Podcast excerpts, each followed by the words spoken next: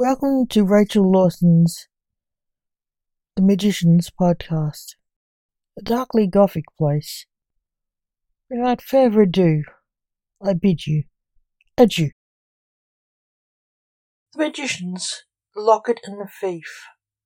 On a lonely, quiet, misty night after midnight in Melbourne, anything can happen.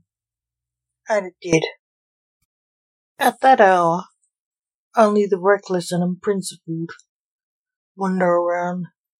On such a night as this, a straggler from a theatre was wandering in the cool, calming night, remembering a lost daughter who he'd hid, lost many years ago, on a night like this.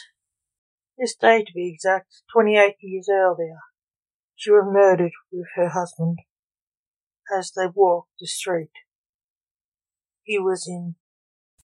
He came as he always did. This night to lay a rose for them.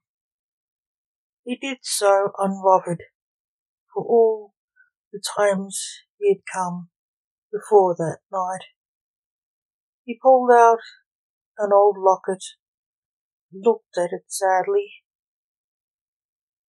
and opened it. Looking at the pictures inside it, they were his daughter and her husband. The father pulled a red rose from his inside coat pocket and laid the rose on the wet road.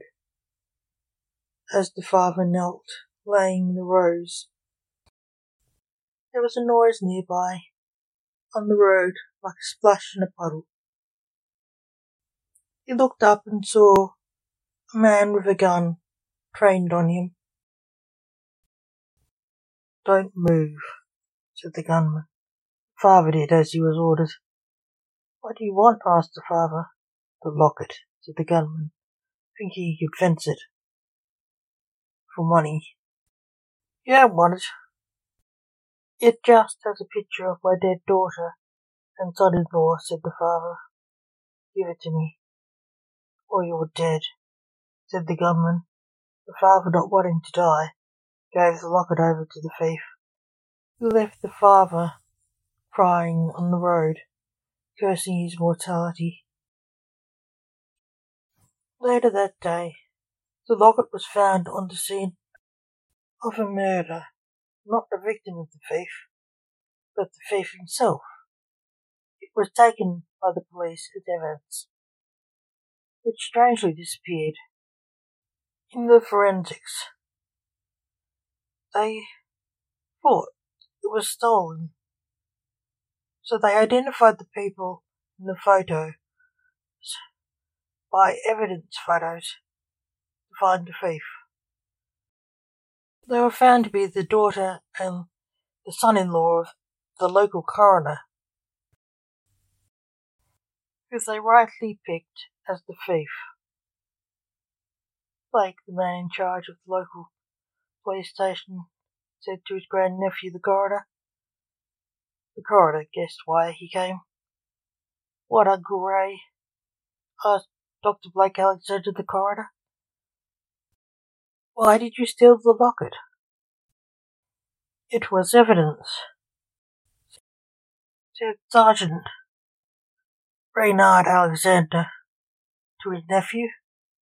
Blake looked away from his uncle closing his eyes. It's mine, said Blake, who was too proud to admit to the police he was robbed. Like it is evidence, said Reynard sternly. No, it's mine. He stole it from me. When I was visiting the place, Kira and Alex were murdered, said Blake. What? Reynard said. He robbed me at gunpoint, telling me he'd kill me if I didn't give him the locket, said Blake. You are a magician. You could have stopped him with magic, said Reynard. I was scared, said Blake, ashamed. Of what? asked Reynard. Company of death, I was, said Blake. Why? You die all the time? King of Death? said Reynard to the King of the Grim Reapers. Blake, maybe, but I can't die like that. It would kill me for good or bad. He saw only dollar signs. If I did his will, I would live, Blake said. You should report the robbery to the police officially, said Reynard. Blake looked at his uncle in the eye and said seriously, I can't. Just imagine how people would react if they knew I gave in to him and did just what he said. Me, the king of death, and a magician. I'll never live it down. You're right, said Reynard, teasing Blake. Thanks, said Blake, smiling sarcastically. If you don't come forward, we can't return the locket to you, said Reynard. Mind if I don't give it back? said Blake seriously. You can't steal evidence. You work for the police, said Reynard. I can?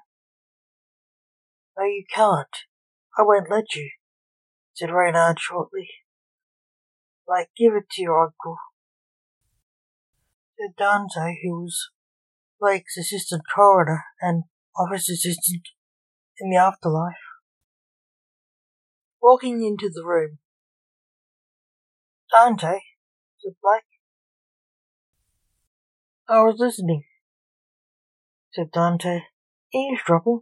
How rude, Dante said Blake shortly.